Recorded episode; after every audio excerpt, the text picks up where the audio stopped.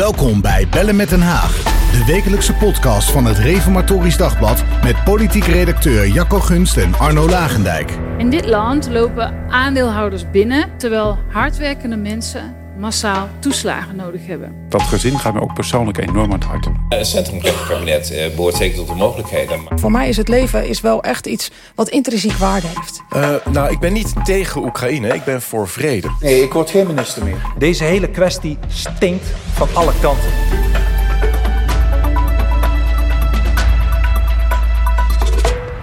Nou, vandaag rond Verkenner Plasterk zijn werk af als verkenner... en vanmiddag om vijf uur presenteert hij zijn adviesrapport. Lilian Marijnissen kondigt haar vertrek aan... na de recente slechte verkiezingsuitslag. Sinds haar aantreden als partijleider verloor de partij veel verkiezingen. En deze week wordt de nieuwe Kamervoorzitter gekozen. Genoeg om over te praten, Jacco. Wat vond jij van de afgelopen verkenningsweek? Nou, ik denk dat Plasterk opnieuw heeft laten zien dat hij uh, opgewassen is tegen zijn taak. Uh, er waren vorige week behoorlijk wat stekeligheden hè, tussen, uh, tussen Omzicht en, en Wilders. En dan is het toch altijd even spannend, weet een verkenner dat, dat vlot te trekken, ja of nee. nou, vorige week maandag heeft hij nog heel klassiek eerst vier één op eentjes gedaan. en daarna heeft hij de partijleiders in koppeltjes bij, bij elkaar gezet. Uh, daarmee heeft hij de zaak uh, vlot gekregen. Uh, in die zin dat hij in staat was om aan zijn rapport te, te beginnen. Dus die fase 1 is, die is afgerond. Ja, ze Wilders en Omzicht zeggen van hè, de lucht is geklaard na de gesprekken met uh, Plasterk. Na het tweede gesprek zeiden ze beiden van het is een goed en constructief gesprek geweest. Ik denk nou, ze hebben met elkaar goed afgestemd van wat gaan we wel en wat gaan we niet zeggen. Die gesprekken, zijn die nou bedoeld om het onderlinge vertrouwen te versterken? Of denk je dat er ook onderling de onderlinge bezwaren heel goed zijn besproken? Omtzigt probeert al een tijdje om zijn reserves jegens coalitiedeelname met de PVV uh, helder op tafel te leggen. Toen hij dat voor het eerst deed, betichtte Wilders hem meteen van Haagse spelletjes. Nou, dat, dat, dat was echt een ongelukkig moment. Ik denk dat er omzicht ook heel veel aan gelegen was om duidelijk te maken richting Wilders dat het voor hem juist geen spel was, maar ernst. Ja, dus hij heeft Wilders mee willen nemen in die ernst. Hem ook duidelijk willen maken van joh, er zal echt nog flink wat water door de Schelde moeten stromen. Voordat wij als nieuw sociaal contract überhaupt uh, met een PVV in een, uh, in een kabinet gaan zitten. Uh, dus ja, verman jezelf en, en, en, zet die knop om en, en ga meedoen aan dat inhoudelijke gesprek. Dus die inhoudelijke bespreking, ook van die bezwaren, die, die moet nog beginnen. Maar de heren hebben elkaar nu wel recht in de ogen gekeken en het is nu wel helder, uh, ook voor Wilders denk ik, dat er bezwaren zijn en ook welke dat zijn. Wat mij erg opviel, dat was dat ze eigenlijk beide, zowel Omzicht als Wilders, tegenover de pers niet zo heel veel wilde zeggen over de gesprekken die gevoerd waren. Kan dat de reden zijn dat uh, Omzicht misschien tegen Wilders heeft gezegd van alles wat we binnen de kamers bespreken, hou dat ook binnen de kamers. Dat Wilders natuurlijk best wat uh, getwitterd heeft over dingen die besproken waren. Dat kan. Ik sluit ook niet uit dat gevoelens van, van gêne, van schaamte, daar ook wel een rol bij hebben gespeeld. Want ja, het heeft natuurlijk ook iets van een blamage. We hebben allemaal die ongelukkige formatie van uh, 2021 nog in het geheugen. En ja, wat je nu ook weer zag, zijn verkiezingen geweest. Dan zet je als PVV en NSC alle twee een goede uitslag neer. En dan dreigt het uh, toch aan het begin van de verkenning weer mis te gaan. Deels ook omdat die verkenning uh, via social media begon, uh, begon te verlopen. Ja, als een verkenner je dan tot de orde roept, door je als duo bij zich te roepen, ja, dan heeft dat toch ook iets in zich van op het matje komen. Hè? Mm-hmm. En dan kan ik me best voorstellen dat je na afloop van zo'n sessie eigenlijk liefst zo weinig mogelijk voor de vuil maakt aan, aan wat er is gezegd. En de lucht is geklaard, ja, dat, dat is dan een goede, bruikbare kreet voor allebei. En daar kun je het dan ook maar beter bij laten. Ja. Nou, degene die ook niet zo heel veel wilde zeggen was de leider van de VVD, Zilges. Ze zei van, we moeten het advies van de verkenner afwachten, maar we willen wel uh, graag snel aan de slag gaan. Maar op welke manier blijft dan toch nog onduidelijk. Wat wil ze nu? Ja, wat Jezielkus gedaan heeft is in mijn ogen best uh, knap. Uh, zeker als je het bekijkt vanuit strategisch oogpunt. Want wat ze eigenlijk gedaan heeft, dat is ze heeft Pieter Omtzigt met zachte hand in de armen van PVV en BBB gedrukt. Zo van alsjeblieft, jullie zijn de drie winnaars, zoeken jullie het eerst maar uit. En ja, als ik nog iets kan betekenen, dan, uh, ja, dan hoor ik het wel. Maar voorlopig ben ik alleen gedogen. En wat ze waarschijnlijk wil, dat is dat Omtzigt, waarschijnlijk ook Wilders, over een paar weken tegen haar zeggen: Ja, alsjeblieft, zou je toch mee willen doen? in een volwaardige rol als, als, als coalitiepartner. En op dat moment kan zij zeggen: Nou ja, dat, dat ligt in een deel van mijn achterban echt vreselijk ingewikkeld. Ja, dus ja, als ik dat al doe, ja, dan zal daar ook vreselijk veel tegenover moeten staan. En dan kan zij een flink eisenpakket op, eh, op tafel uh, leggen. Uh, en dan moeten we er toch wel rekening mee houden. Dan moet Wilders er toch wel rekening mee houden dat het voor hem slikken of stikken zal zijn. Of doorgaan uh, in die combinatie van vier partijen met de VVD erbij. Maar dan zal hij toch flink moeten toegeven. Ja. Dus ze speelt het spel slim. Tot nu toe vind ik dat zij het uit tactisch oogpunt uh, slim speelt. Absoluut. Ja. Is het uh, nu gebruikelijk hè, dat je in de verkenningsfase als betrokken politieke partij je niet zoveel wil uitspreken? Of dat is er alleen nu sprake van in dit geval? Ja, dat is weggelegd voor de grote strategen. Hè? Je ziet hier toch heel duidelijk dat Jezielkes een, een heel team achter zich heeft staan. Uh, met mensen die, die vaker betrokken geweest zijn bij formaties. En wat zij nu doet, ja, het is vrijwel een kopie van wat Maxime Verhagen deed in 2010. Dat is alweer even geleden, maar om het op te frissen, uh, Arno, toen had de VVD de verkiezingen gewonnen met 31 zetels. De P van de A zat daar net onder met 30. PVV had het toen ook heel goed gedaan, die klommen toen naar 24 zetels. En minister-president Balkenende die kreeg toen een enorm pak slaag. En zijn CDA hield toen nog maar 21 zetels over. Toen zei Maxime Verhagen eh, tegen Rutte eigenlijk hetzelfde als wat Jezielkes nu zegt. Ja, sorry, maar ons past nu echt even uh, bescheidenheid. En toen duwde Verhagen de VVD eigenlijk in de armen van, uh, van links. Van P van de A, D66 uh, en GroenLinks. En toen is er eerst wekenlang overlegd over wat toen Paas Plus heette.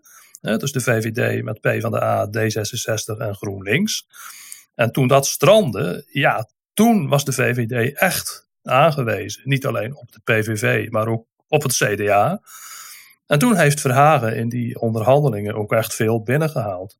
Denk alleen maar aan het aantal ministersposten. Het CDA had toen tien zetels minder dan de VVD, maar ze mochten bijna evenveel ministers leveren. Dus om je vraag te beantwoorden, dit, uh, dit is uh, gebruikelijk, maar het is ook een kunst. En uh, de oude machtspartijen hebben mensen rondlopen die die kunst beheersen. En daar profiteert ja. Jezielkes nu van. Nou, vanmiddag om vijf uur dan gaat Plasterk zijn adviesrapport gaan presenteren. Volgens ingewijden staat erin dat de formatie moet beginnen met de gesprekken tussen PVV, VVD, NSC en BBB. En daarna heeft het zin om te gaan onderhandelen. Maar eerst nog een gesprek over de rechtsstatelijkheid. Is dat nou het grootste pijnpunt? Nou, dat is een van de pijnpunten. Wat we daar straks al bespraken, het, het zal Wilders nu echt duidelijk zijn dat om zich niet heel onbevangen en blanco die vervolgonderhandelingen ingaat. Die eis die hij eerder via de verkenner kenbaar heeft gemaakt, dat Wilders de rechtsstatelijkheid van zijn programma en van zijn plannen uh, nader moet duiden, uh, daar houdt hij aan vast. En hij wilde de afgelopen week uh, nog niet heel gedetailleerd ingaan op de vraag of dat een mondelinge duiding volstaat. Of dat hij toch echt denkt aan een, aan een schriftelijk iets.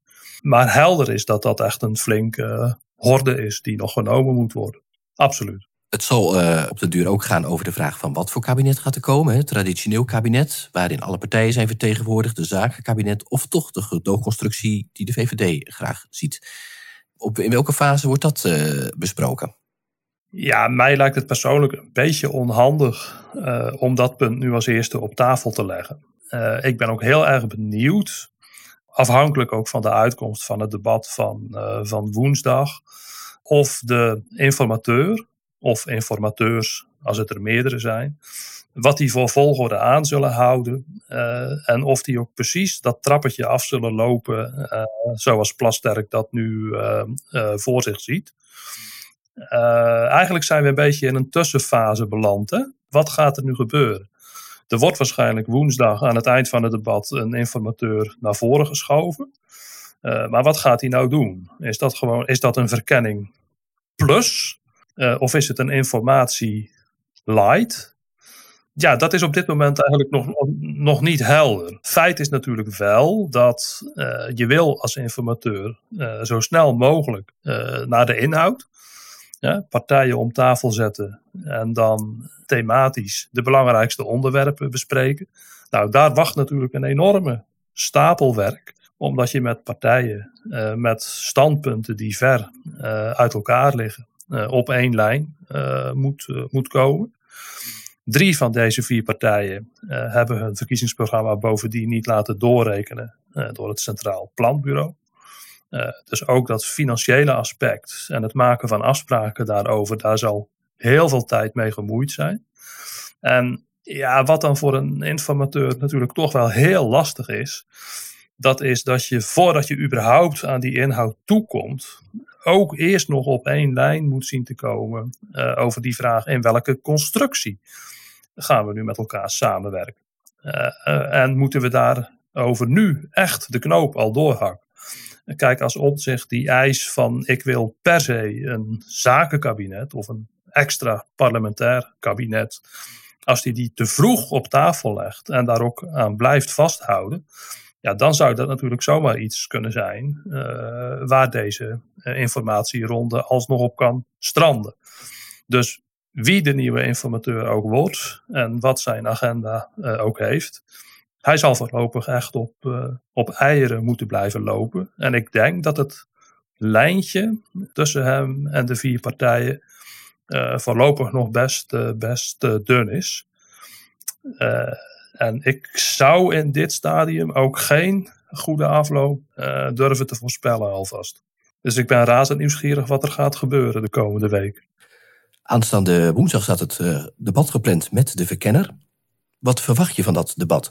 Gaan we dan vooral kritiek horen van de linkse partijen? Nou, wat ik in eerste instantie verwacht is dat veel partijen, ook die linkse, uh, hun kruid nog eventjes droog zullen houden. Want ja, die eerste verkenningsronde die is niet volledig mislukt. Hè? Dus een drama à la dat van 2021, dat, dat is het niet. Er is een suggestie en een, een, een advies voor een vervolgstap. En dat maakt denk ik dat de houding van links toch wel een iets wat uh, afwachtende zal zijn. Ik kan me wel heel goed indenken dat die partijen uh, de neiging niet zullen kunnen onderdrukken om ja, richting Plasterk ook een licht ironische of misschien zelfs wat, ja, wat spottende toon aan te slaan. Toen zij na de verkiezingen langs mochten bij de verkenner, heb bijvoorbeeld GroenLinks, PvdA en CDA allebei gezegd: ja, wij, wij willen niet samenwerken met de PVV. dus uh, meneer de Verkenner, van harte veel succes gewenst. En uh, uh, ziet u maar hoe u zich hier uitredt. En dat zal nu denk ik nog steeds een beetje hun houding zijn. Zo van, ja, wij zien die combi van PVV, VVD, NSC en BBB eigenlijk niet zitten. Wat ons betreft is dat al bij voorbaat een misbaksel. Maar ja, het is uw taak, uw, uh, uw job, dus maak er maar wat van. Wat ik me wel kan voorstellen is dat ze omzicht uh, iets steviger aan de tand zullen voelen, uh, alvast. Ook op dat punt van die rechtsstatelijkheid. Van ja, u legt daarmee eigenlijk een flinke hypotheek op die informatie. Door hier zo'n punt van te maken. Maar wordt daar eens wat duidelijker over. Wat, wat is nu voor u de ondergrens? wat moet Wilders nou minimaal uh, toegeven of parkeren of, of, of in de ijskast uh, zetten. Dus dat, dat, dat zou best wat, uh, wat stekeligheden op, op kunnen leveren. En ja, voor Wilders wordt zo'n debat natuurlijk ook een lesje zelfbeheersing. Hè? Normaal gesproken probeert hij pijnlijke vragen lastige vragen toch een beetje te ontvluchten. Door, jij, door mhm. jijbakken uit te gaan delen of door zich te verliezen in nou ja, scheldpartijen of in, of in harde taal. Uh, maar wat nu echt een aandachtspunt voor hem zal zijn daarbij, dat is dat ja, heel veel mensen bij nieuw sociaal contract moeten al erg wennen aan de gedachte dat ze misschien wel vier jaar lang met de PVV moeten uh, samenwerken. En die willen dan natuurlijk liever geen PVV-partijleider zien uh, zich verliest in onwelvoeglijk taalgebruik. Hè? Dus alleen al daarom zal Wilders het eigenlijk ook heel beschaafd en beheerst en, en, en netjes uh, moeten houden. En of hij dat getart en dat gestoken, wat toch mogelijk vanuit de oppositie zijn kant op komt, of hij dat beheerst kan uh, pareren, dat, uh, ja, dat gaat wel heel boeiend worden om te zien. Ja. Nou, we gaan het uh, woensdag gaan we het zien. Zo is dat. Ehm, een ander punt wat ik met je wil bespreken zijn de verkiezingen voor de Tweede Kamervoorzitter. Wie zijn de kandidaten? Dat zijn er op dit moment twee. Uh, de eerste was Tom van der Lee. Die kennen we nog als voorzitter van uh, de parlementaire enquête Groninger Gaswinning. Hij heeft zich uh, vrijdag al kandidaat gesteld. Martin Bosma van de PVV, die kwam daar zondag als tweede bij. Er zong nog een naam rond van een derde kandidaat. Dat was die van mevrouw Roelien Kamminga. Dat is de waarnemend voorzitter deze week na het vertrek van Vera Bergkamp, uh, de oude voorzitter. Maar zij heeft inmiddels duidelijk gemaakt dat zij er uh, van afziet. Dus ja, er zou te 11 uur nog een derde kandidaat bij kunnen komen. Maar anders mm. kunnen we ons uh, opmaken voor de tweestrijd Bosma van der Lee. Ja, en hoe belangrijk is de functie van een Kamervoorzitter? Nou, die is zeker belangrijk, zou ik willen zeggen. Je bent als voorzitter toch um, ja, het, het, het visitekaartje, het, het, gezicht van mhm. de parlementaire democratie. Uh, daarom is het ook goed dat een voorzitter uh, goed tegen zijn of haar taak is, uh, is opgewassen.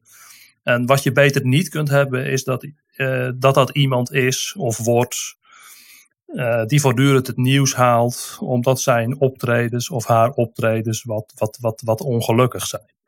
Dus het is eigenlijk een beetje dubbel. Uh, hij is belangrijk. Mm -hmm. uh, maar eigenlijk moeten we het zo weinig mogelijk over hem of haar hebben. En als zo iemand ja. geruisloos en soepel zijn werk doet, dan is dat eigenlijk het beste. En ja, om maar iets te noemen van wat, wat, nou, het belang, wat nou het belang van die functie ook uh, uitmaakt ja, je hebt als voorzitter best wel wat instrumenten in je gereedschapskist om uh, de orde te bewaken tijdens de vergaderingen en het debat in goede banen uh, te leiden. Uh, je kan iemand vragen zijn woorden terug te nemen. Je kan iemand het woord ontnemen. Je kan zelfs iemand de toegang tot de vergadering ontzeggen. Maar wanneer doe je nou wat? Je kan het eigenlijk wel een beetje vergelijken met wedstrijdsport, met het voetbal. Daar kan een scheidsrechter ook heel veel. Hè? Uh, gele kaart, rode kaart, mensen van het veld sturen. En dat moet je niet te vroeg doen. Maar je moet er ook niet te lang mee wachten. Nee. En het is ook heel belangrijk dat de voorzitter van de Kamer ja, dat momentum aanvoelt en, uh, en daar ook naar handelt. Ja. En wat doet de Kamervoorzitter meer naast het leiden van de debatten in de Tweede Kamer? Nou, flink wat. Je hebt als Kamervoorzitter natuurlijk ook te maken met het uh, ambtenarenkorps. Uh, want even voor jouw begrip, Arno, in dat Kamergebouw uh, lopen echt honderden ambtenaren rond. Ik dacht dat, er, dat het er alles bij elkaar opgeteld wel zo'n 600 zijn. je hebt de dienst verslag en redactie. Dat zijn de ambtenaren die moeten de stenografische verslagen van, van alle debatten aanleveren. Nou, weer andere ambtenaren die moeten uh, moties die Kamerleden tijdens debatten indienen, razendsnel vermenigvuldigen, ronddelen, uh, zodat er snel over gestemd kan worden. En die Kamervoorzitter is zelf is niet de baas van de ambtenaren, want dat is de griffier. Dus even terzijde, juist vorige week is er een nieuwe griffier voorgedragen in de persoon van oud-CDA-Kamerlid Peter Oskam. Die wordt waarschijnlijk volgende week woensdag beëdigd.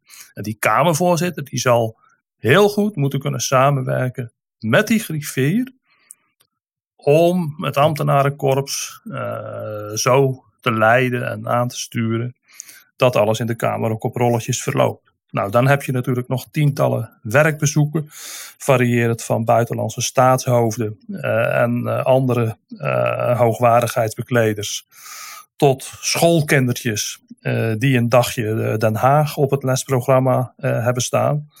Al die mensen moest je als, als Kamervoorzitter verwelkomen en, en ontvangen. En ja, op dat moment ben je ook echt weer dat gezicht van die, van die democratie. Dus het is ook een prestigieuze job, dat, dat kun je rustig stellen. Ja. Hoe uh, schat jij de kansen in van de twee kandidaten?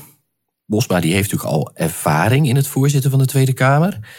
Ik las in dat hij aangaf in zijn sollicitatiebrief dat de Tweede Kamer in deze turbulente tijden een voorzitter nodig heeft die de hamer met vaste hand hanteert.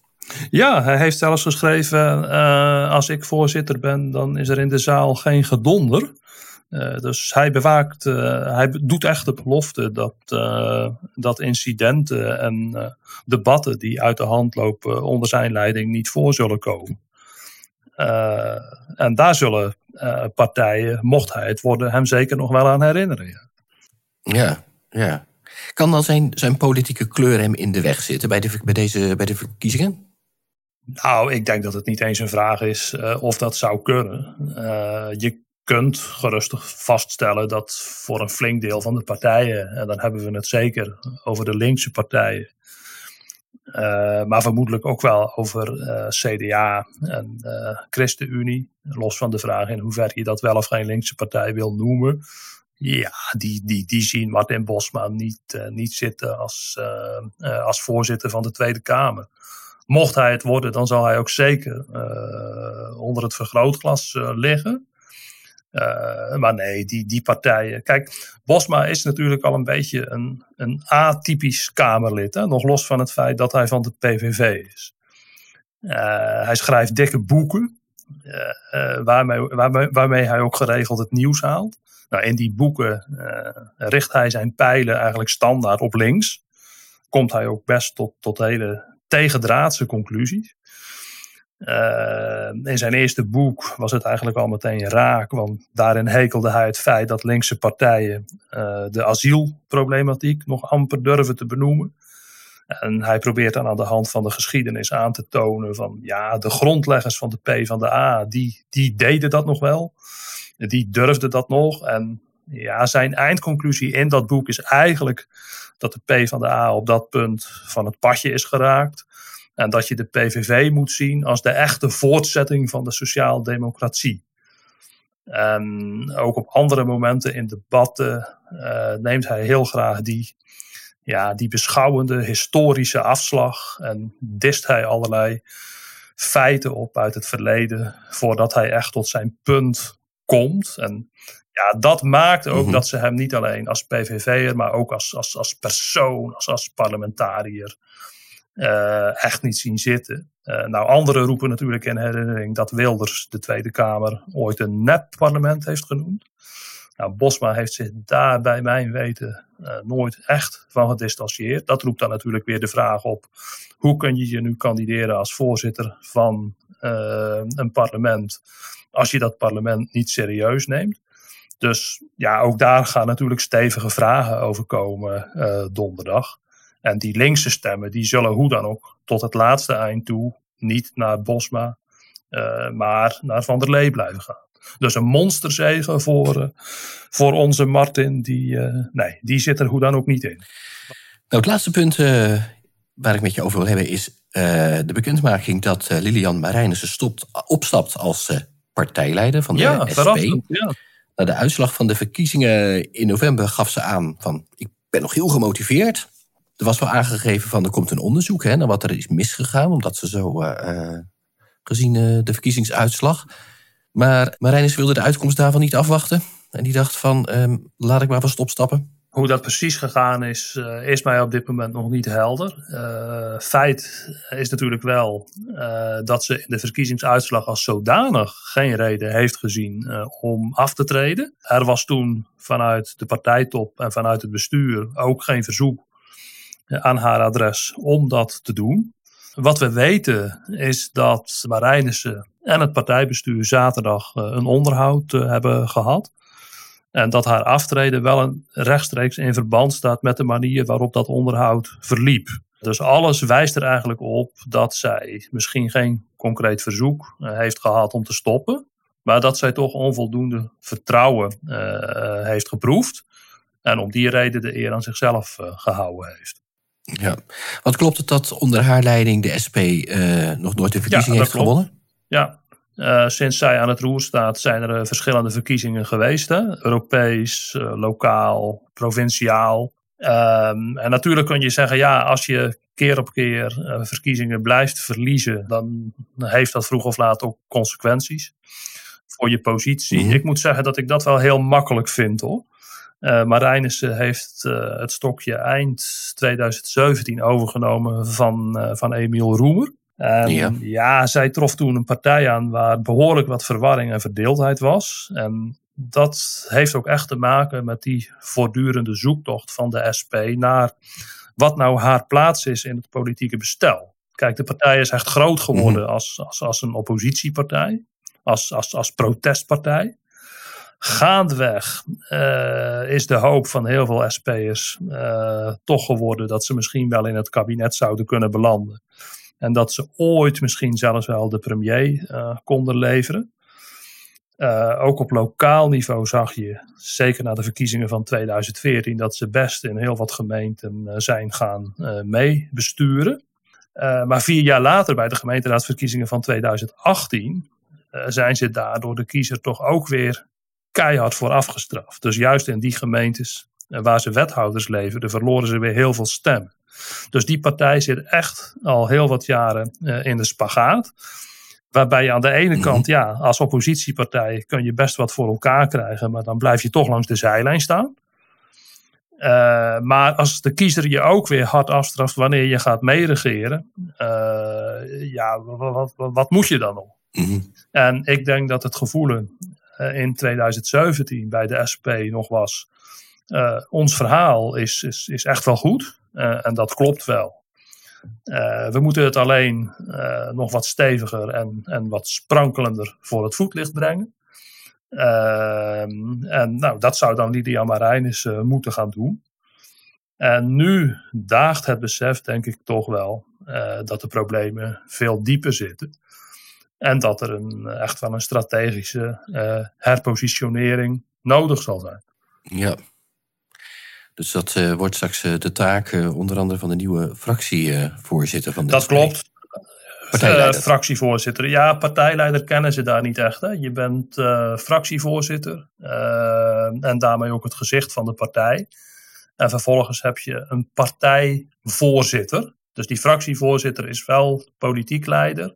Maar die wordt binnen die partij dan weer geen uh, partijleider genoemd. Maar wat je zegt, ja, dat klopt inderdaad. En ik denk ook dat deze keus voor de SP, ja, dat die eigenlijk heel, uh, heel weinig oplost. sterker nog, het zou best wel eens zo kunnen zijn dat dit de misère alleen maar verder vergroot. Want degene die nu naar voren wordt geschoven als fractievoorzitter, die moet natuurlijk uit de fractie komen. Hè, dus dat moet gewoon iemand zijn op de kandidatenlijst. Je kan niet zomaar een nieuw gezicht van buiten aantrekken. Maar dat is dan een persoon die zich daar natuurlijk ook helemaal niet op heeft kunnen voorbereiden. Want niemand zag dit aftreden van uh, Marijnissen aankomen. Dus die persoon zal daar waarschijnlijk ook met lange tanden uh, aan beginnen. En met frisse uh, tegenzin. En ja, ik denk dus dat dit gewoon voor die partij echt heel ongelukkig uitpakt. En ja, mijns inziens kan de SP zich maar beter verzoenen met de gedachte uh, dat ze op landelijk niveau uh, nooit een echt grote partij zullen worden. Ja, dat ze toch het best verder kunnen gaan als een soort, ja, hoe zal ik het zeggen, als een soort getuigenispartij. Misschien wel een beetje vergelijkbaar met de SGP. Ja, de SGP ja. heeft natuurlijk een stabiele kern van kiezers uh, op de Bijbelbelt.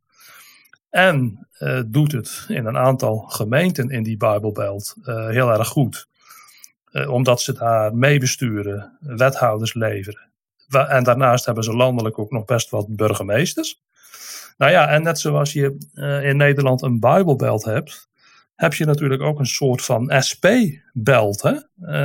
want als je de landelijke kaart erbij pakt, zie je dat er heel veel gebieden zijn waar de SP een lage naamsbekendheid heeft, uh, waar de kiezer die partij uh, eigenlijk helemaal niet zo op het netvlies heeft staan.